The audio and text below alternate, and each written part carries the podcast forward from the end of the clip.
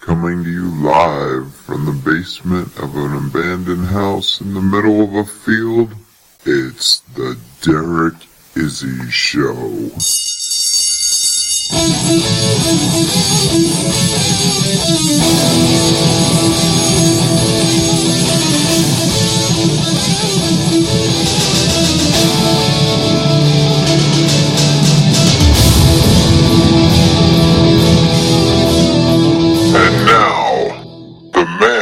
Who's making history his story, Derek Izzy.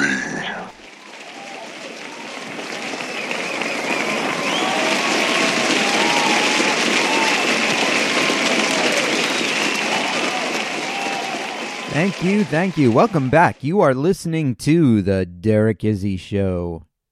Sometimes when I do this show, I do talk a little bit about what's going on in my life. Just to keep everyone up to date, I've become addicted to a game called Solitaire Cubed. The only reason why I bring this up is because I've been playing it basically every day, and everyone gets addicted to those little online games, you know, Angry Birds or Candy Crush or something like that. But with Solitaire Cubed, it's a little bit different. People get very competitive with these games. And you play this game on your phone, and it's basically competitive solitaire. You know, every everyone likes to play solitaire when they're bored, but this actually gives you a chance to be competitive and make money at it. The way the way the game is set up, you can play one on one, you can play in a tournament.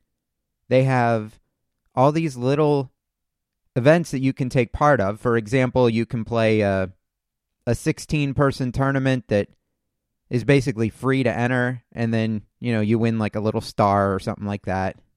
Or or you win you win points that really don't don't get get you anything, but they give you the option to play for real money. And by real money, there are all kinds of different values. For example, you can go one on one against somebody else, and it costs you 60 cents to enter. That's the cheapest one, other than the free ones. It costs you 60 cents to enter, and you go head to head, and the winner gets a dollar. There's a point system based on how far you get, how many cards you get completed, and then there's a timer also, and you get bonus points if you can beat the game quickly. But it's really competitive. So that's the that's the least expensive one. The most expensive one that I've done was it was a one-on-one competition. It was $260 to enter, but I won and my payout was $425. So that's quite a wide range of payouts and there's all kinds of tournaments you can enter. The, I think the least expensive tournament you can enter is three dollars to enter, and then if you make it past the first round, you you might win like a dollar. If you make it past the second round, then you win like three dollars, which is your entry fee back. If you make it past the third round, then you win five dollars. If you make it to the finals, you win like eight dollars. But then if you win the tournament, you win twenty. So there, it's all set up like that, and it is really fun. It's addictive. And because you're a loyal listener to the Derek Izzy Show, we've got a deal for you on it. Use the link on derekizzy.com. You have to use that link to sign up. Once you use the link on Derek Izzy, uh, wait a minute. Okay, here we go. Just use the link on derekizzy.com. That will take you right to the Solitaire Cubed app. You can download it, and because you used our link, you will get $20 to play with. That is correct. $20 for free just by being a loyal listener to the Derek Izzy Show. Download that Solitaire Cubed app, get your $20, and then start competing. And who knows? Maybe you'll run into me during the competition. You get to create your own username. Mine's Derek Izzy, so I'm pretty easy to find if we ever end up competing on there. Shoot me a note. Let me know if if we end up competing in the same tournament. But it's a lot of fun. Solitaire Cubed, you got to download it from derekizzy.com. The link is right there on the main page, and you will get $20 for free to play with. As soon as you make your first deposit, they will credit you with 20 bucks. So enjoy. Those of you who know me pretty well know that I've spent a lot of time in the northeastern United States, Vermont, New York, Pennsylvania. In upstate New York, there's a lot of interesting sights to see. One of the more interesting places, in a town that is sparsely populated, once you drive past the prisons, you will see an old building. An old building that may appear decrepit from the outside, but still maintains its luxuriousness and swanky style on the inside. That, my friends, is the topic of today's podcast. In the town of Napanoch, New York, sits a historic building that has a lot of uninvited guests. If you'd like to be a guest, you can. But it could be a very dangerous stay for you. There are many ghosts and spirits that are dying to communicate with you as soon as you enter through the doors. It was back in 1845. A man named Thomas Rich put together a hotel. It was on the main street of Napanoch, and it was called Rich's Hotel, named after the owner, Thomas Rich. Napanoch was away from the busy city life. It was a good vacation spot.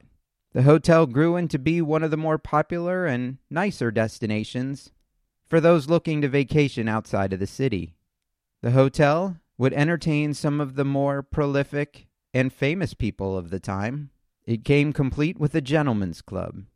The hotel would change hands and change names to become the Hungerford Hotel in 1851. The hotel would change names several other times. In 1895, a nearby house caught on fire and the flames spread to the hotel. The hotel was burnt to the ground.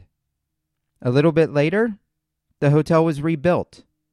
Several years later, the owner, whose name is still on the hotel, in 1906 would make his appearance. After immigrating from Ireland, a man named James would buy the hotel. James was a very successful businessman. He had many socially elite friends. Bringing his name to this hotel would also bring some featured guests. Guests like President Roosevelt and his wife Eleanor. They visited the hotel many times. Another guest who frequented the hotel was Thomas Edison. Many members of the mafia also frequented the hotel. James was a very successful businessman. His family found success opening restaurants in all different parts of the country. But Napanoch was definitely a favorite destination for James. Again, being away from the city, it was a very relaxing place. By all accounts, James was a good man. He would get married at his hotel, marrying a woman named Beatrice. Being well known in the community, the couple would entertain celebrities and had great success in their hotel until tragedy would strike them. Being the socialites that they were, everyone wanted to be like them, holding amazing parties, being the talk of the town. They just seemed to have the life that everybody wanted. They decided to start a family. In 1912, their first daughter was born. Six months later, she was dead. Later on, another child was born, their first son. Within six months, he was also dead. Another son was born. He was able to make it to nine months old, and then he died as well. Beatrice was heartbroken. Tragedy would not leave this family alone. Beatrice had a sister, Esther. Esther and her husband, they lived right next door to Beatrice and James. But in 1918, Esther would get the flu and she would die leaving Beatrice to care for Esther's two daughters. Now, part of operating a hotel is having all the conveniences for your guest. One of the conveniences that James brought into the hotel was a live in barber. Tragedy would strike this live in barber's family as well. His daughter, Rosie, at only three years old, would wander across the road, exploring. You know how children are. Well, during her exploration, she discovered a well. Peering into the well, she would lose her balance and fall, plummeting to the rocks below. Her body was later discovered. She was dead. In September of 1915, there was an alley that ran between a home and the hotel. The home was owned by a doctor. The doctor was pulling his car down the alleyway.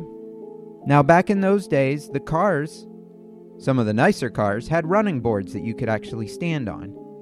And the doctor's five year old son was standing on the running board. However, he fell off. After falling off the running board, his head was run over. Did he die? No, he did not. He appears to be the first victim of a tragedy near the hotel that did not die. And yet he grew up to lead a very interesting life, which will probably be the topic of one of our next podcasts. But being in business in the 1910s, 20s, even into the 30s, prohibition would take place. James had some friends in the bootlegging business. And sure enough, a raid would be conducted on James's hotel and he was arrested. While he didn't do time for this offense, he did have to pay a fine. But the fact that he and his wife were close friends with President Roosevelt might have had something to do with this. In 1937, a heart attack would claim the life of James. Eleanor Roosevelt actually sent a personal letter to James's wife expressing her sadness. Heartbroken over the loss of her husband, Beatrice could no longer maintain the hotel and she sold it. The hotel would be owned by the same person for almost 40 years. And then it would get sold again, and then sold again, and then it would be abandoned. But in 2005, the hotel would be bought by a man named Sal. Sal did his best to bring the building back to life, reopening the hotel, inviting people in, making sure the rooms were all set up to show their old time glory. Sal would run the hotel until he died in 2016. The hotel is still around today. In fact, the hotel has been the topic of many ghost hunts. It's been reported that at least 30 different spirits have haunted the hotel. Beatrice has been known to roam the halls searching for her deceased children. Several mafia members are said to roam the halls. During ghost hunts, there have been claims that EVPs exist. On the hotel's website, you can actually hear the EVPs. I'll leave it up to you to determine if the recordings are real ghosts, but the hotel does put them on their website. There have been witnesses that have said lights have flickered and they've heard random voices. With all this death surrounding the hotel, of course there would be paranormal activity. Guests claim to have seen rocking chairs just moving on their own. They claim to have heard voices, footsteps, clock chimes, random music when nobody is there. This hotel was actually featured on an episode of Ghost Hunters. One of the unique items that the hotel sells are scented candles inspired by the different spirits that have haunted the hotel. There's allegedly a cat, a ghost cat that haunts the hotel, wandering around checking on the guests. The three year old girl who died in the well, Rosie, her ghost is said to roam the hotel. There's also a rumor that a former cook haunts the hotel by bringing the aroma of food into your room even though there's no food present. And lastly, the topic of our podcast, James. James wanders his own hotel, whistling, reeking of tobacco, and just wandering throughout the building, making sure everything is okay. Guests who have been there say that it is an experience they will not soon forget. There's guided tours, there's events, there's ghost hunts. If you'd like, or rather, if you're not afraid to brave this hotel in Napanoch, New York, you can. It is located at 56 Main Street and it is called the Shanley Hotel. If you go to shanleyhotel.com, you can check out the website for the hotel and you can get a brief history as well as some witness accounts of the hauntings from the hotel. from 1845 till the present day, suffering through a fire, being burnt to the ground, going through 20 different owners, countless deaths. It's no wonder a place like that would be haunted. So if you're ever in upstate New York, check out the Shanley Hotel, as you heard it on the Derek Izzy Show, because now you know the rest of the story. Don't forget to go to derekizzy.com, click on the solitaire cubed link, get your 20 bucks that they will give you for free just by making your first deposit so you have some money to play with. Get into the, one of those solitaire tournaments or go one on one. See if you can find me on the game and have some fun. Tune in next month as the Derek Izzy Show will broadcast again. Don't forget to write our five star review and tell your friends. Good day.